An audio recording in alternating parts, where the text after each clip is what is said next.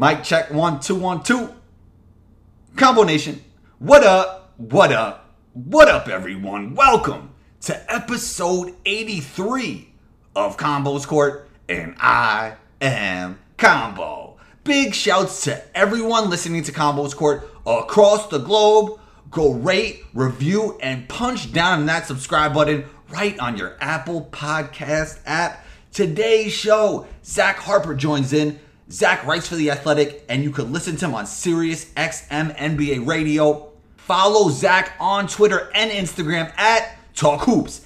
That's T A L K H O O P S. You know you can follow me on Instagram at One Two Combo. That's O N E T W O C O M B O.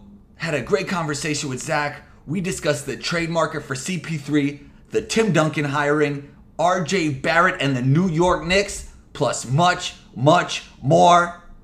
Intro music by Luca Beats. Let's get into it.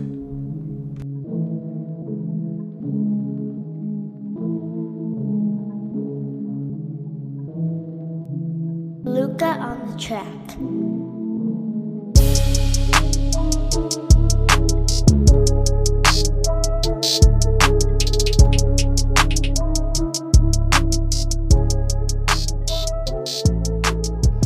Harper, welcome to Combos Court, man. How you feeling? How you feeling? Oh man, I'm I, this summer has been weird. It has been weird, and uh, I'm I'm ready for.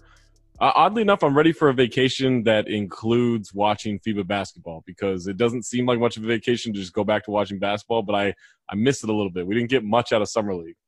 Yeah, uh, you were out there. I were out. I was out there. I don't know if we were in the building at the same time. I was there from the 9th to the 12th. I was there. I was there from the fourth to the tenth, and then I was barely there. I wasn't there at all on the 9th, so I so I would have missed you then. And I was there for like maybe two hours on the tenth. I was I was getting out of town. Okay, so th- were you there for the earthquake? I so I you know what's funny about that is uh, so I was there for the earthquake. Um, it came shortly after uh, Zion got got shut down for the game, and then ultimately summer league. So once I found out that he was shut down for the rest of the game, I was like, all right, I'm good. I'm gonna go to dinner. And so I and so me and me and some friends left the building, and then as we were outside, all these people came rushing out. I was like, oh, I guess everyone else felt this like decided to leave too if no if there's no Zion like I guess everyone's just kind of done for the day because I hadn't felt the earthquake and maybe it's because when I where I was when I was leaving the arena or what I don't I don't know what it was but I just saw all these people coming out and and so and so me and a friend got in an Uber and the Uber driver was like yo that earthquake was crazy I was like what earthquake and he's like there was an earthquake that just hit like a couple minutes ago I was like oh that would explain the people Wow, so you couldn't even feel it. That's no, crazy. I didn't even feel it. And and like I there was one the previous day here in LA and I felt that one like crazy. I was on I was hosting a radio show, but I was in my apartment um, for Sirius XM NBA radio. And so I was I was hosting a show that day and we were in segment while it hit and it I don't know, it felt like it went for a good 30, 40 seconds. Um, and you can just hear us on air like, "Oh, there's an earthquake. Uh, I guess we'll keep talking." Like we just kind of powered through it. And so that one I felt, but not the one not the one where I was at the arena for it. That's crazy. So, what was your biggest takeaway from summer league? Man, you know what? It this was the first year in which I was the least invested in the stuff on the court, and I think that's my biggest takeaway. Is it is like we got to a point now where we're afraid to put like these these draft picks out there, right? Like the, a few Right. guys played and a few guys played a little bit, but for the most part, everyone was so cautious with it. And and this is, I think, the year it's gotten the most buzz and it's gotten the most attention, or at least ratings were way up from last year. And so that's a problem. Like if if teams aren't going to put their draft picks out there, and I get it, like Zion banged his knee, and then after that, you know, they didn't want to risk anything, and they're even not, not throwing him into Team USA stuff. Uh, but and Ja Morant was was dealing was already you know healing from an injury and stuff. Like you had guys who had valid excuses, Darius Garland, everything. But the fact that we didn't get to see any of these guys really, aside from a few minutes from Zion, like it kind of sucked. Uh, Yeah. And I and I think they got, I think they got to find a way to incentivize it in the in the future because it is like it's a it's a real deal. It's a big event now.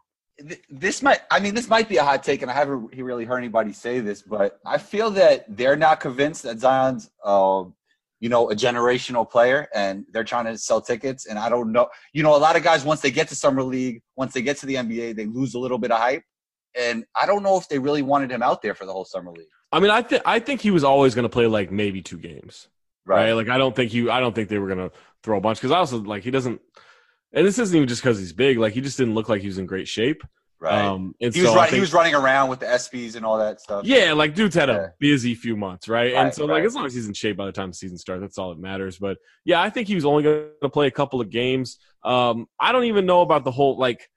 I don't know. I, I don't understand why we throw him as a generational talent just because he has the buzz and he has the you know the the number one pick status and all that. Like to me, that's crazy. Like I've never watched him and thought this is a generational talent. I think he's a generational like hype machine and a generational like uh, energizer. Like I, I've I've had some people like, oh, if he's not a number one guy on a team, he's a bust or he's not worth all the hype. And I just don't see it. Like to me, to me, he's always been like he's gonna be a super role player. Like a Right. super duper, like a Draymond Green type guy, a, a, like Shawn Marion if he was 280 pounds, like one of those guys. Like he he makes he, like I think he's going to be one of those guys. I think he's going to be a guy that energizes everybody who has an infectious attitude. But if you're expecting to be LeBron James, that's on you. That's not on him. No, 100. percent And and you spoke to Team USA. Um, t- guys are bailing like left and right. It seems like you think it'll ever be the same. Yeah, I think it'll be the same. I think I still don't think we care about the FIBA World Cup, right? Like it, that's never been a thing. The World Championships now the World Cup. It's never been the focus for us where it's been the focus for a lot of other countries probably because we didn't take it as seriously as a country so it was their chance to win um, but i think once we get to the olympics like everybody will be in i also wonder how much of this is thrown off by the fact that like this this is kind of running up against the start of training camp right? Right. and i think that's i think if this was in august i think you'd have more guys doing it i think you'd have more guys committed to it i think because it's the first two weeks of september everyone's like yo i gotta get ready for the season Are you excited for three v three in the Olympics? I am to an extent. Like I'm ready to like dive into it. I look oddly enough, I look at it as I look at archery. In what? that in that I'm gonna be super excited to watch it for like as soon as it gets on TV and people are tweeting about it, I'm like, yo, I'm gonna watch archery or I'm gonna watch 3v3, right? right. And and then there will be a certain point where if it's not awesome, I'm just not gonna care after a while. I'll hope we I'll hope the US wins and everything, but um but yeah, like I I don't know. It's a weird thing. Like I I watch I watch Big Three occasionally, but it's not appointment viewing for me. And to me, it's kind of the it's kind of a similar thing. Like, are we gonna it- it- the, the rules are a lot different though with FIBA three on three. the rule no the rule the rules are a lot different, but it's still like it's still half court three on three basketball. Like That's true. I don't I don't even like playing half court on three. Like I want to get out and run, right? Like I would like if if I'm at a park and there are like six people there and I'm like, man, we're gonna play half court. Like I just don't like playing half court basketball anymore unless I'm Right. super lazy or super hungover. I want to get out and run. and, and in and in the NBA or in in you know college or um, FIBA or you know Olympics or NBA or whatever, like man, I like seeing I like seeing full court basketball. Like it's just it's weird. Like I you like the I you like the transition aspect of basketball. yeah, I love the transition. I love the spacing Yeah. of it. Like I know it's Yeah. you know half court and three three on three, but like yeah, like I'll watch it, but I am not convinced that I'm gonna watch everything like I'm locked in. Right. So the basketball is the size of a woman's basketball, the weight of a man's basketball, 12 second shot clock. The the, the ball really there's no really dead ball uh, after a basket. You know, right, like right I out. think- it's I a crazy sport, Zach. It's it's tiring. I just I'm I'm sh- I'm sure it's awesome, right? Like I'm sure it's exhilarating to play, but like I think I'd rather uh, a three dribble one on one tournament for the Olympics than I would three v three. That would be crazy.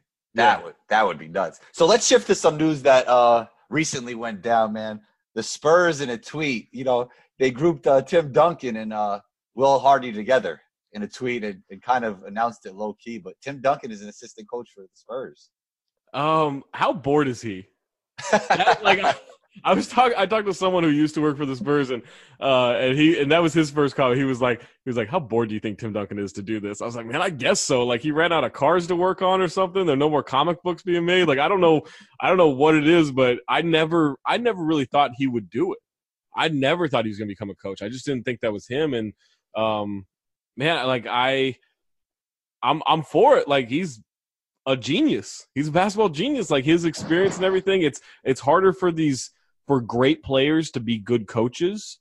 Right. Um, but I do think he has the right mentality of it never seemed like he just he just relied on that natural like I'm better than everybody, right? Especially later on in his career when he was able to stay so effective. Like I think that can kind of fuel him into being a great coach. Right. He he kind of hit some like weird second prime at the end of it. It was it was crazy. Yeah, it, yeah, it was like this weird second prime. Like I still remember the, I remember the 2014 finals, and I was, or maybe it was leading. Up, maybe it might have been the conference finals leading up to it. But I just remember watching him, and man, I can't even, I can't even remember how old he was. That like he was, he must have been what 38, 39 at that point. Right, right. And I remember watching him and like seeing like there was some close up of him and the- and the look in his eyes was like, oh my god, like this dude's this dude's still crazy. Like he's not just out there playing to like, oh maybe I'll get in the championship. Oh maybe I'll c- just collect some checks. Like he was he saw this like ridiculous competitive fire in his eyes, and that's when I kind of realized like this has been a legit quest for him. It hasn't just been I'm here collecting checks. All right. Do you feel that that they're positioning him to become the head coach eventually? I think so. I mean, I think it's been assumed for a long time that it's going to be Becky Hammon, right? Uh, because the Spurs want to want to be progressive. They, you know, they're grooming her. They're trying to make her the success, the successor to Pop and everything. Um, I don't know that that's a guarantee. I don't know that she's a guarantee to get a, a head coaching job for one. I don't know she's a guarantee to get a head coaching job for them. Um, I like to think she will at some point if she's, you know, if, if someone deems her qualified. And I think it's, I think it's an important step forward. Like I think there needs to be a point where we stop saying, "Hey, someone hired a woman coach," right? And it's just like, "Hey, they hired another coach." Like I think that's the point we need to get to, and and someone like her or someone else getting those the getting that first head coaching job and being relatively successful at it will be a huge step forward. But once he once Tim Duncan stepped into the mix today, my first thought was, "Oh, I wonder if he'll get it." Which is crazy because he hasn't done anything yet as an assistant coach, right? He like he's Yeah. helped out for a little bit, but that's just immediately where I went, and I don't know if that's the right thought press, process to have, or or if that's just me sinking into how I think this league will be. But yeah, that's kind that was my first thought. Let's shift to Kawhi Leonard, man. Do you ever feel that he'll play 82 games again? I don't see the point. Yeah. I mean, I just don't like. I look what happened. Like, and I don't like. Look, this was kind of a perfect storm, right? I don't know that you can expect this year in and year out, but man, if he plays over seventy in a season moving forward, I would be legitimately shocked. Right. They're thinking of shortening the NBA season anyway, right? I mean, they're thinking about it, they're actually doing it. Like, how do you make up the revenue? That's if a- you could, if you can find a way to make up the revenue, then they'll do it. But man, those owners aren't giving up checks. Those players aren't giving up checks. Like the coaches aren't giving up checks. Like it's until they find a way to legitimately keep that revenue stream at where it is or above by shortening the season, we're never going to see that. yeah, and also the top players could uh, take off games, you know. So, I Right. mean, you know what I mean, and still make their money. Right? Yeah. No. That- like maybe they'll cut down to maybe they'll cut down to like 50 games a year for you know for the, like they'll cut they'll cut the season down to 70 72 and players will be like yeah I'll play 55 of them Oh man. Also, you know, with these contracts, like, do you feel like when somebody signs for five years, uh, does it even matter anymore? Like, no, no. you know? I they they can sign for hundred years. I'm still gonna think they're gonna try to get traded in two years if they're not happy, right? Like like we saw with Paul George. I mean, the the greatest of all time with that was Stephen Jackson, who negotiated a three year ma- or three year extension with Charlotte, and then said, "Thanks for that. By the way, trade me." Yeah. Yeah. I mean, with the PG 13 thing, like, you know, he signed. OKC thought they had him. And I mean, they got to be upset over there. They got a great, they got some great value in um picks and assets, though. Yeah, uh, no, they got a great haul. I mean, I just man, I had this conversation on the radio the other day where where someone was like, players should be should be held to their contracts, and my whole thought was like, why? I- If Yeah. if if teams are if teams can trade them, and granted, that's part of the game, that's part of the ecosystem, right? But if teams can trade players whenever the hell they want, why can't a player a year into a four year deal say, ah, I changed my li- my mind, I'd like to be moved. You know, I like, agree with you, but I think it depends on what the contract says. Because the because if you don't have a no trade clause, it, you know what I mean? It's But that's the thing. That's the thing. The the Thunder didn't have to trade Paul George; they chose to. Well, once a player makes it, he a player could just make it public, and then you almost have to trade him anyway, right? Why? I don't Why- know. like- it's, it, like, it's- you saw the Ant Davis thing. He was like playing half the game. It was Yeah, but he was gonna be. He was gonna be. Uh, he was going to be a free agent in a year. Like that's the thing. Like Paul George is signed for three more years. Like I, I don't feel bad for the Thunder in that sense because they chose to they chose to say yes to the trade request. Like teams can say no to trade requests. It might be awkward. It could get out and, and cause a whole you know storm of media and stuff. Like those are all risks you have. Those are all risks you have if you try to trade a player without their knowing it. The the trades get out and get leaked, and the deal never comes through. Right? Like that's just part of the game to me. And I don't I don't understand like why we only hold the players to this standard.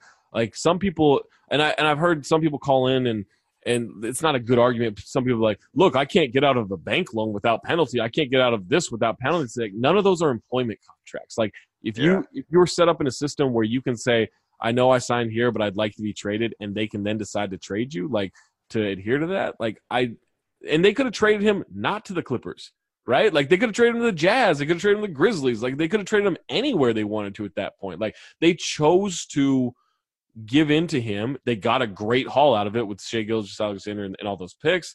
And so like I just to me, that's just part of signing players. Sometimes it works out and sometimes it doesn't.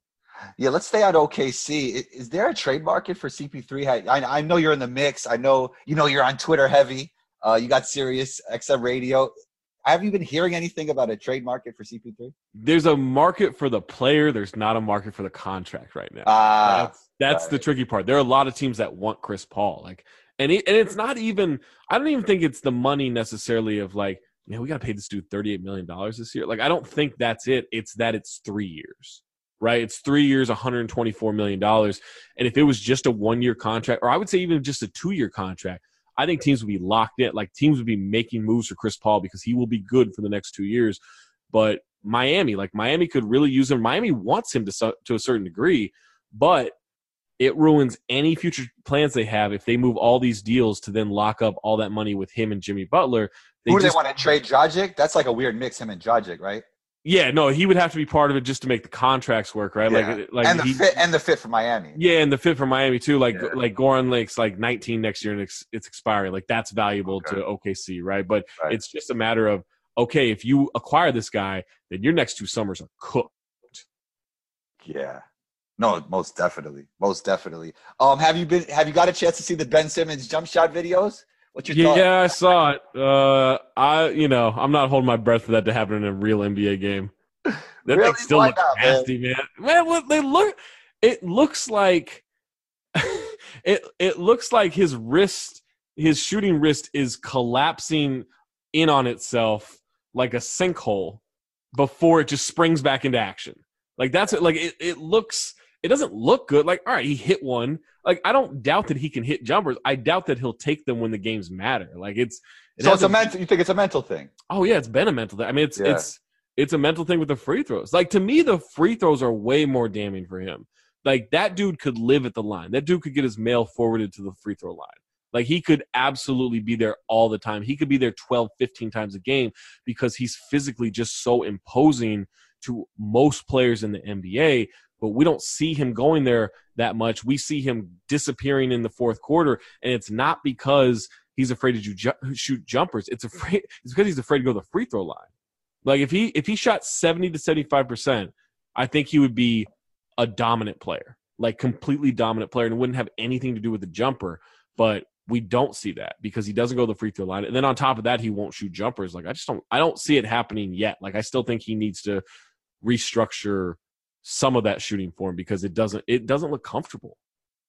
Right. Uh, but would you agree that out of the young all-star level players that are in the league that he probably has the highest upside?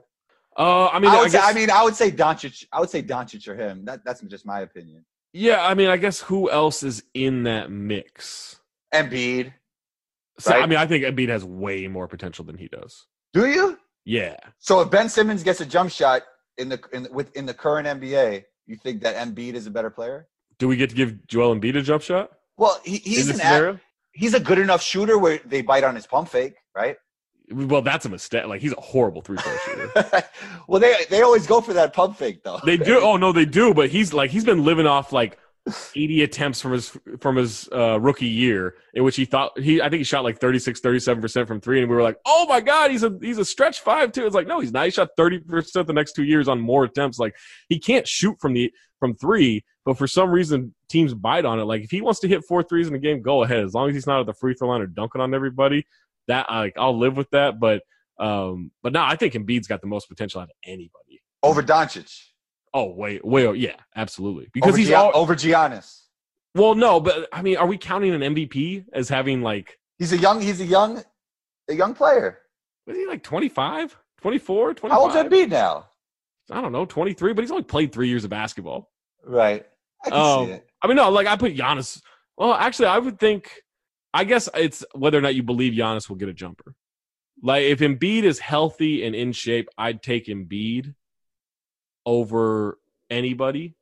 Um, but Giannis is obviously right there. Well, uh, I'll tell you something. I was never as high on Giannis as everybody else this season when they were like saying he was the best player. My, my the people who listen to my podcast know that. But I will say one thing. I've heard his work ethic is crazy. Oh, he's psychotic. Like Yes. Chris Khris Middleton has said, like like he's a crazy person. He's been a crazy person ever since I I came to Milwaukee. Like he's like he really is like crazy in a good way with that with the work ethic. Um, So maybe he'll figure it out. You know, maybe he'll. yeah. I mean, out. one of the dumbest things ever was it was point Giannis was like, oh, he's a point guard. I'm like, put him Jason at Kidd. center. Jason Kidd is coaching. Yeah. Oh He's gonna. Are you the next Lakers coach? Like, like, I, like that whole. I never understood that. People like, oh, he's gonna be a point guard. He's a six eleven point guard. I was like, put him at center. No one can guard him at center. Yeah, you know he got this thing where he really only scores at in one level. You know they like players who could. We always talk about players that could score in three levels. Yeah. You know what I mean? And he, and you know who kind of had that thing going in summer league in a weird way? R, RJ Barrett. Yeah, I, I like RJ Barrett. Like I do am too. I do I'm too. But on but he can only score in one zone as of now. That's what it seems like. right. Yeah, I agree with that. But like, I I look at everything. I like. I think the skill set's there. I think the jumper will come around. Um, I think he'll have to learn a lot in terms of just how the NBA game is played. Like, I you know, it's funny whenever whenever we see guys not quite living up to what our expectations of them were as a as a one and done guy, we immediately go, well, you know, the NBA game's a lot a lot better suited for this guy.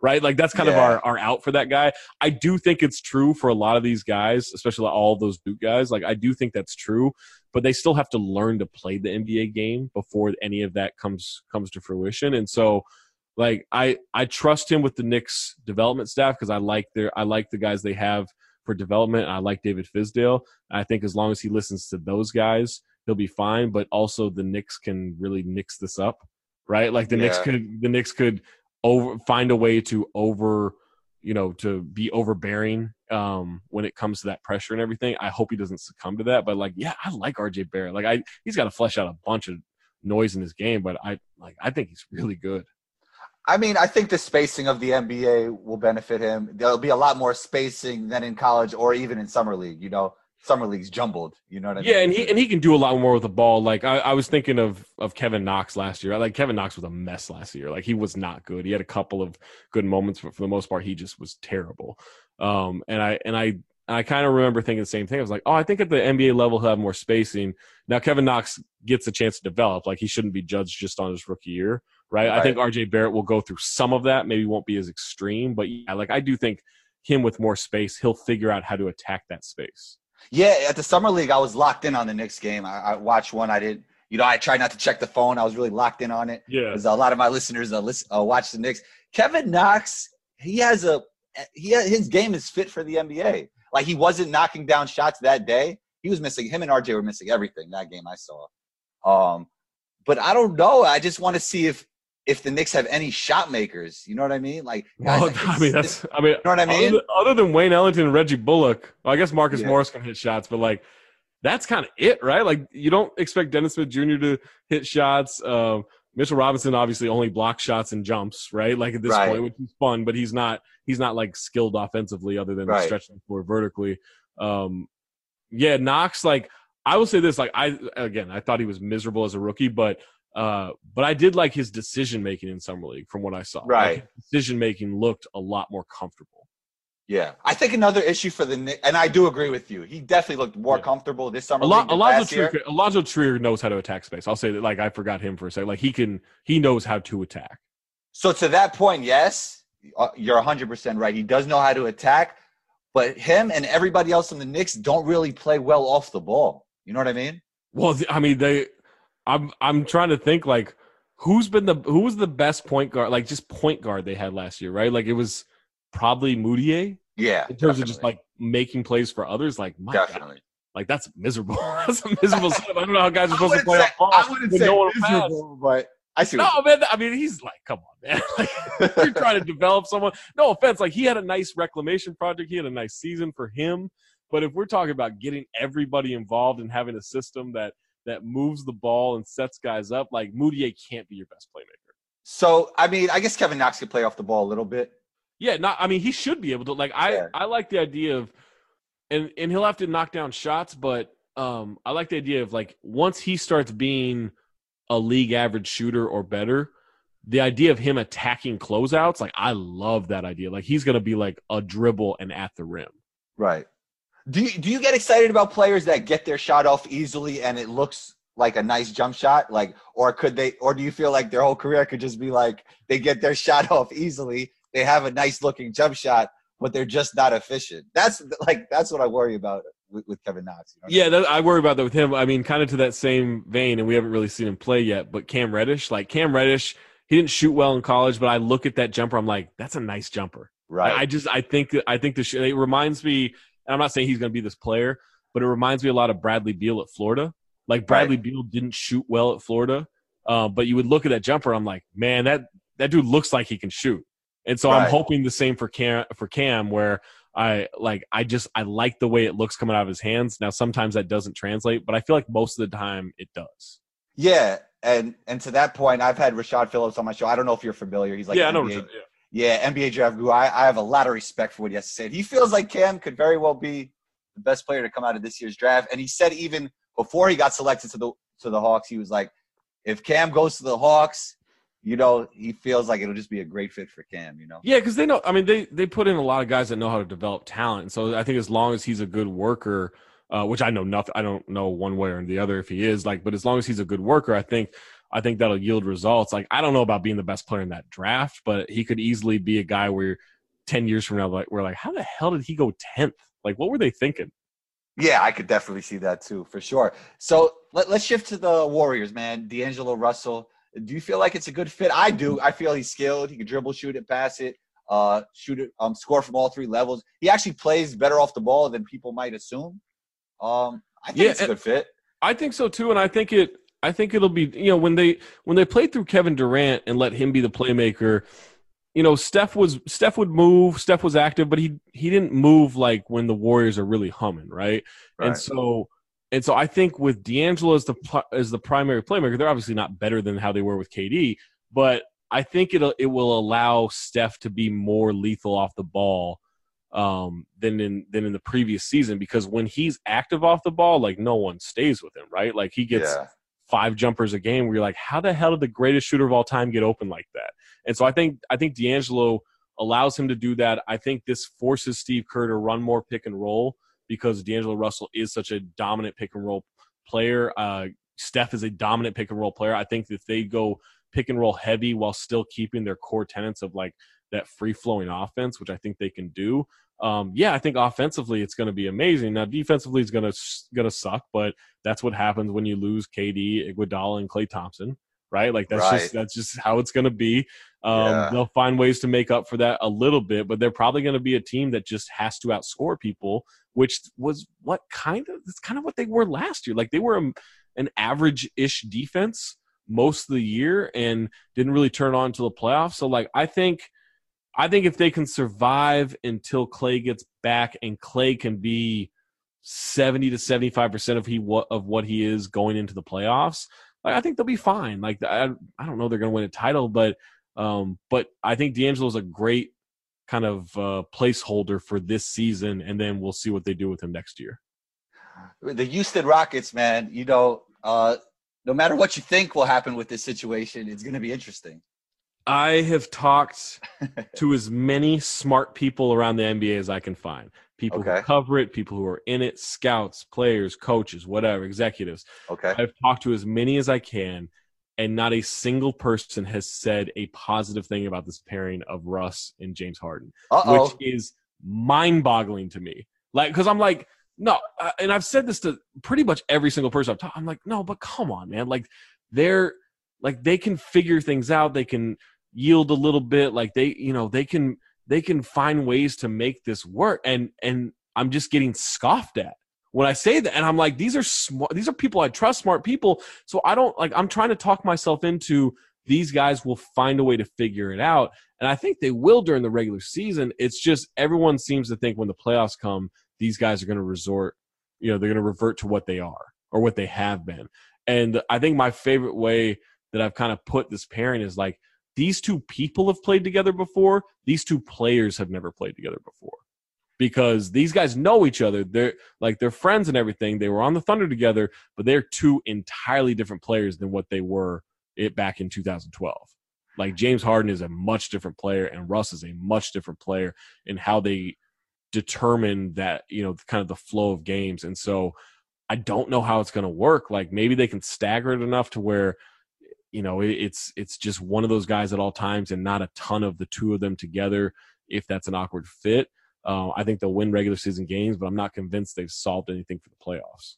Just from a basketball standpoint, I mean, Russell Westbrook is closer to his prime and a better basketball player at this point than Chris. But Chris was a way better shot maker, you know, just from a basketball. Right? Standpoint. Yeah, yeah. No, I mean that's that's that's fair. Like I, um, yeah, like I I wonder if this will allow Russ to be a good defender again.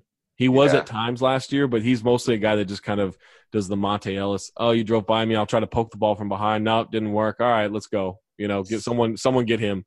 Uh, so you, you know, hope, he, so you hope on both ends of the floor he's kind of hopefully going to be the guy that'll fill in holes for James Harden. Yeah, I mean, I think that's what it has to be. Like that's James' team, and right. and and I think the funniest part about it is just Daryl Morey. I think Daryl Morey was probably coerced by the owner into making this happen uh, more than it was Morey's idea. That's just my guess, uh, semi-educated guess, but that's my guess. Um, so I kind of think it's funny that you know this executive who kind of crapped all over this MVP campaign for a couple years that now has to be like, oh yeah, by the way, we, we brought in this guy. Look at him, triple doubles and everything, you know. Uh, but I I think that's a funny pairing. But in terms of whose identity, like this is going to be James' team, and it's on Russ to fill in, which I think it should be on both of them to kind of cede a little bit. But like this this is going to be on Russ to to prove that he's a he's more of a team guy than he has been. All right, let's fly from Houston to uh, LA, stay on the West Coast. You know, if you take the combined talents, I feel like Ant Davis and LeBron James are better basketball players. Then, uh, if if you know, like, let's say if you had an NBA live rating, right? Right. Combine the the scores of LeBron and um Ant Davis, I think it'll be higher than Kawhi and PG thirteen. But I'm not sure if it's a better fit, and especially in the current NBA, who do you feel the better fit is, and who do you feel will be the best team in LA? I mean, I think the Clippers are the better team. I think I right. think they're the more steady team, right? Like I think the Lakers. I mean, it's all going to depend on what LeBron looks like. I think LeBron, he'll be. I, I, think he'll be close to what he was for the first half of this year. That's what I believe, or even better.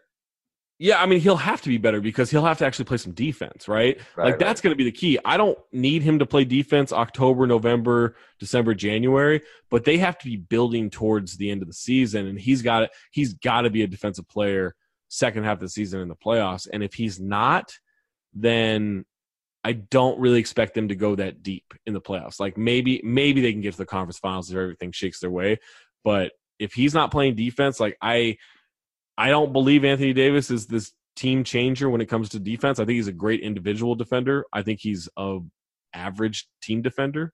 Like those like he was on some teams with some pretty good defenders the last couple of years and they weren't all that good defensively.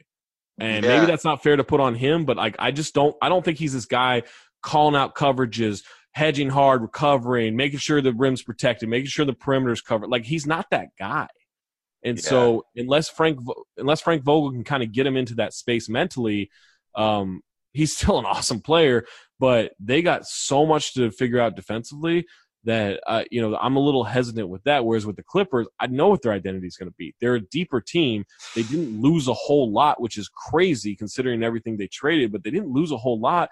And by the way, they didn't make that trade for Paul George. They made that trade for Paul George and Kawhi Leonard. Like that's an easy trade to make. They have a little bit of a of a depth issue inside because um, I don't think Zubac is any good. Uh, and I, like, I, and I, I like Zubac. I would like him 20 years ago. Like I don't like he's so slow. Like I, I, I think if he had come from Memphis to the Clippers, Jokic, man. Yeah, but he's not. As, I mean, is he as skilled as I Jokic? mean, of course. I mean, nobody. I mean, hardly anybody ever has been as skilled Right. as Jokic as a center. But but I think, like, I honestly think, like, if Zubac had come from the Grizzlies and not the Lakers and found his way to the Clippers, nobody would care about him. right, right, all right. So I thought that LeBron was going to be a. I honestly thought he was going to be the MVP for next season, but I kind of shifted now. Uh, KD's not on the Warriors. Klay won't be there. I don't know, man. It's looking like Steph to me. Who, Yo, Mychal Thompson. Yeah. Mychal Thompson was on the radio with me uh, and Amin Elhassan the other day, and he said that Steph's going to hit 500 threes this year. I could see it. It's going to be I- a Steph show. New arena. I kind of can too. Yeah, and that's the thing. Like a lot of people said, oh, the Warriors should take this, you know, this season easy, do a bunch of load management, all that stuff. It's like, no, you don't get to move into the Chase Center and then take it easy. Like that's not how business works. They have to be good. They have like Steph has to be on fire as long as he's healthy. Like I mean, he looked like the he looked like the MVP as much as anybody through the first like month, month and a half of last season. That's a small sample, but he was killing before he got hurt. And so I think that um yeah, like I think Steph as an MVP is kind of a great pick. Who do you have as the cha- as uh, winning the championship next year? I'm just gonna go Clippers. Like I'm just gonna I'm I'm at a point, and it's only been a year, but it was so impressive to me that I'm just gonna ride with Kawhi. And I'm a I got a little bit of bias because I'm a San Diego State guy as well. Okay. But um, but like I I I think they're missing one piece. I don't think it's a major piece, but they need they need something else inside. Uh, but I think if Paul George can get healthy with their bench, with the firepower they have, with the defense, like they can throw out a defensive lineup with Pat Beverley, Oh Moe Harkless, God. Paul George, Kawhi Leonard. I don't even care who the center is at that point. Like you're not scoring on that team, and so I do think as long as they're healthy, I think they're legitimate title favorites. And I also think like the idea that that Kawhi could make the Raptors a champion and then the Clippers a champion in- two consecutive years, like that's insane. Definitely insane. Zach, man, it was great talking to you. It's always great having you on the show. Where can we find you, man? Where can we find you? Uh, you can read me on the Athletic and hear the podcast on the Athletic. Uh, subscribe to that. Uh, you can hear me on SiriusXM NBA Radio and occasionally on Mad Dog Sports. Uh, talk hoops for Instagram and for Twitter. You're always welcome back on the show. Thanks for being here, Zach. We Anytime. Thank you. Talk soon. There it is. Episode 83 is in the books. Big shouts to Zach for joining in. We appreciate you. Let me know how you feel about this episode right on the comment section of your Apple Podcast app. Have a great weekend. Be on the lookout for episode 84. Combo out.